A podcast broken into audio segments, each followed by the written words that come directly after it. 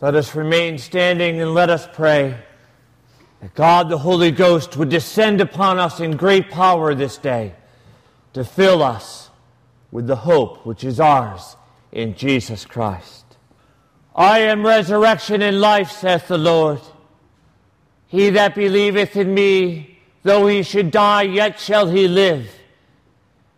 And he that believeth in me shall never die. Glory to God who has given us salvation in his Son, Jesus Christ. Glory to God forever and ever. Amen. Please be seated. I am resurrection and life, saith the Lord. He that believeth in me, though he should die, yet shall he live. And he that believeth in me shall never die. Today we are commemorating all Souls Sunday. We remember in particular those who have gone before us in faith and those whose faith is known to God alone. And we commend them to the mercies of Almighty God. What do we know about death? On the one hand, we know very little about it. But on the other hand, we know what God desires for us to know. We know that death was not part of God's intention for us. God did not breathe death into his creation, he breathed life into his creation.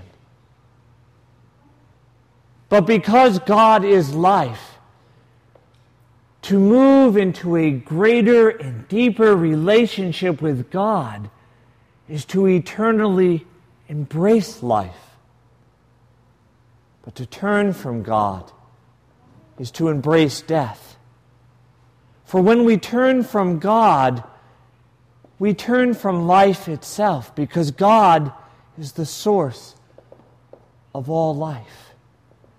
And so when mankind sinned against God, death entered into God's creation. So, although we do not fully understand all the mysteries of death, we know that it was not God's intention from the beginning for us, and that we ourselves introduced death into His creation we turned from God. Literally, we turned away from life and embraced eternal death. But God did not abandon us. God, knowing what we had done, sought after us.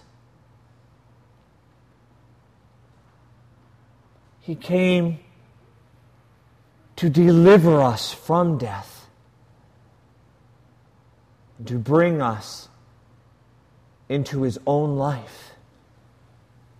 That we may share with him that which is his from all eternity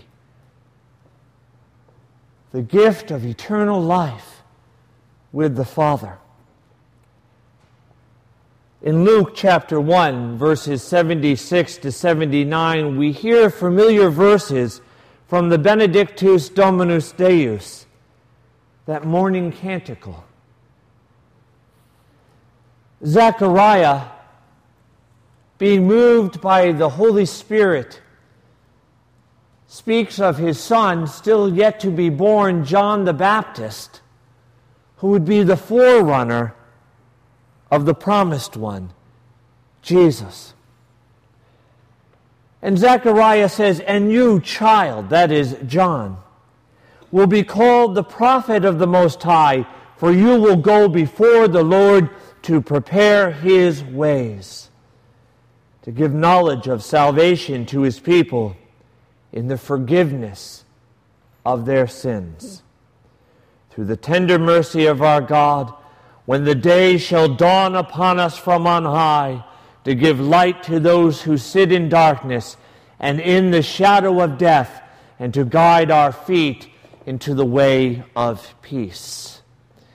here we have the promise of God being spoken into the sorrow of death, that life himself is coming in the promised one, the Messiah, to bring light to those who sit in darkness and in the shadow of death, and to guide our feet into the way of peace. And so we, the church of God, are sent as John the Baptist has been sent. And you, children, will be called prophets of the Most High. For you will go before the Lord to prepare his way. You shall go to your neighbors and to your family members and to your friends. You will go to your co workers you will go to the stranger. You will go into the French Hill neighborhood to give knowledge of salvation to his people in the forgiveness of their sins through the tender mercy of our God. And there and to them you shall proclaim that the day shall dawn upon them from on high. For light has come to those who sit in darkness and the shadow of death. And the Lord shall guide their feet into the way of peace. Death is in the world, but life is in the Word. And we are to be bearers of the Word into the world. this past Friday, Deacon Susie and I, where is she? Headed out into the French Hill neighborhood. This was our first prayer walk in French Hill because the last time we went out it started to rain and so we just hung around the fire station and had lunch. And so we went into the French Hill neighborhood and we prayed and we went out into the streets and I wish I had the time to share the entire prayer walk with you because truly the Lord went before us to prepare the way.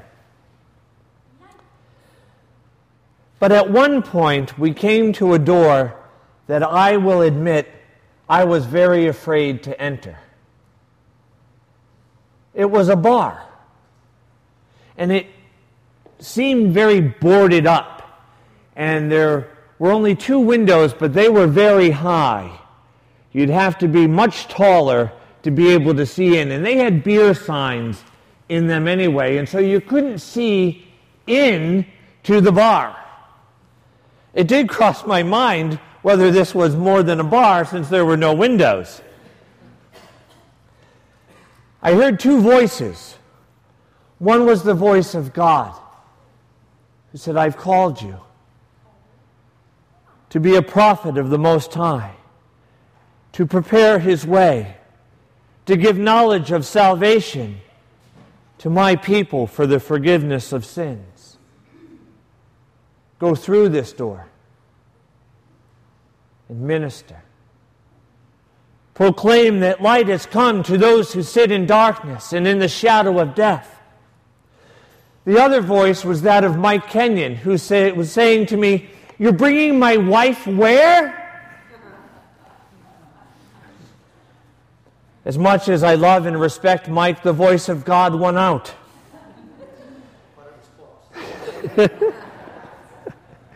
and I turned to Susie and I said, Deacon, we're going in. And we went in. And as we stepped in, we heard a voice that said, Father Michael. Someone we knew was waiting for us on the other side of that door. And we had an opportunity to greet that person. And we prayed with that person in the midst of this bar in French Hill. And we had an opportunity to greet the bartender, David, who has a long white beard and we gave him a gift bag. And although he said very few words, as we were leaving, he said, Thank you, and I saw him looking through the bag. And a few others who came through the bar saw us there ministering to this person we knew and praying with them. And there was a great sign in there, too a picture of Roger Maris. Some of you will have to look that up when you get home. But we were living out what we are called to do, but not as the ordained clergy, but literally as God's people. We are sent to go into the world of death with the word of life. John 11, beginning at verse 20, one of my favorite passages in all of Holy Scripture. Lazarus dies, and Jesus comes to the funeral. And Martha comes out to greet him. And it says, when Martha heard that Jesus was coming, she went and met him while Mary sat in the house. Martha said to Jesus, Lord, if you had been here, my brother would not have died. Even in the midst of her grief and sorrow, she knew that the Lord Jesus was the gift of life in the midst of death. And to have Jesus present with her would expel death, for he is life. To receive Jesus is literally to turn around again from death to life. But her faith goes deeper. And she says to him, And even now I know that whatever you ask from God, God will give you. Jesus said to her, Your brother will rise again. And Martha says to Jesus, I know that he will rise again in the resurrection on the last day. Now, this tells us something very important. This tells us that Martha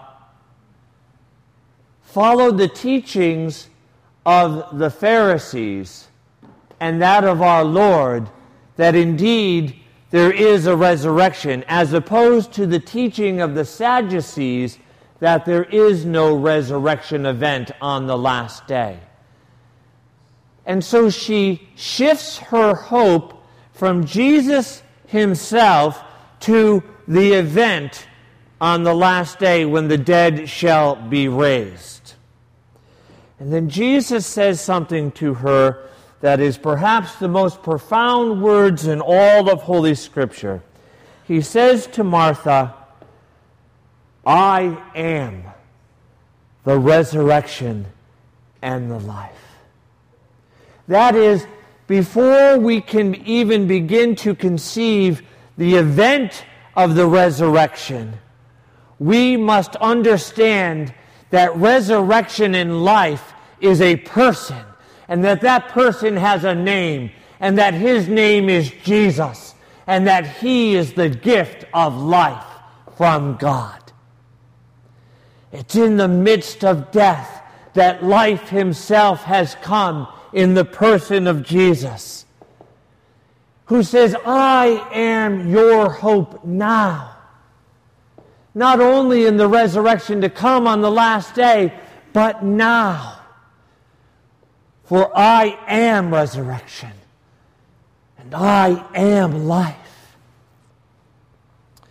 That is, resurrection and life are not firstly events, but a person. It's not what is life or what is resurrection, but who is life and who is resurrection. And the answer is Jesus. By the way, I just noticed something. My mother's here. She's in the very back. And when I said the name of Jesus, her, her head bowed. Now, I told you that my mother taught me that, and I taught you that, so she's the only one that did it right. I said the name of Jesus, so start bowing your head because my mother's here. I mean, because it's the right thing to do. I taught them, Mom. Jesus is life. He is the promise of life. He goes on to say, He who believes in me, though he die, yet shall he live. That is, if you believe in Jesus, if you receive the gift of life from God into your heart, you shall never know death truly. For true death is to have one's heart turned away from God, who is life. But when you die, if you go forth in faith, you will go forth in Christ, and Christ shall receive you. As he said in the gospel today, I go to prepare a place for you. I will come again and will take you to myself that where I am, you may be also. You may be also.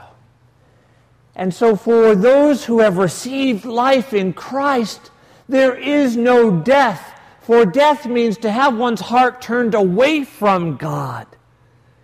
But when one, one's heart is turned towards Christ, they receive life. It isn't the end, but rather a step into the fuller presence of God and into fuller life in Him, in Christ. He who believes in me, though he die, yet shall he live. And whoever lives and believes in me shall never die. You shall never know death. And then Jesus asks the most important question that you will ever be asked.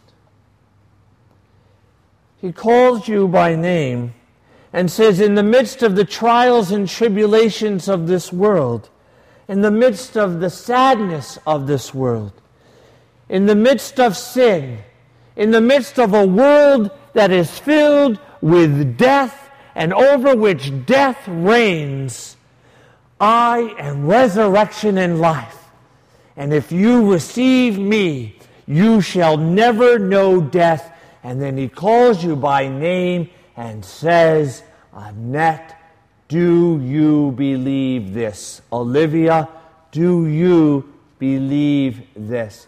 Monica, do you believe this? Diana, do you believe this?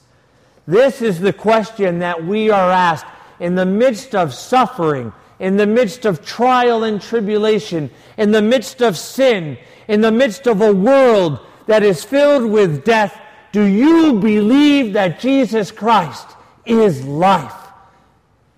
Do you believe this? For you, children, will be called prophets of the Most High.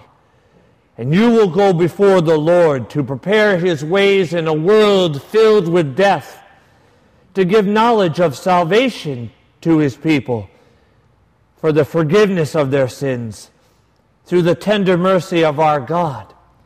You will go forth with the word of life, and you shall proclaim that the day has come from on high to give light to them that sit in darkness in the shadow of death and to guide their feet into the way of peace in the midst of death, we have promise the promise of Jesus. This is our promise. This is why we are here. This is why the church exists.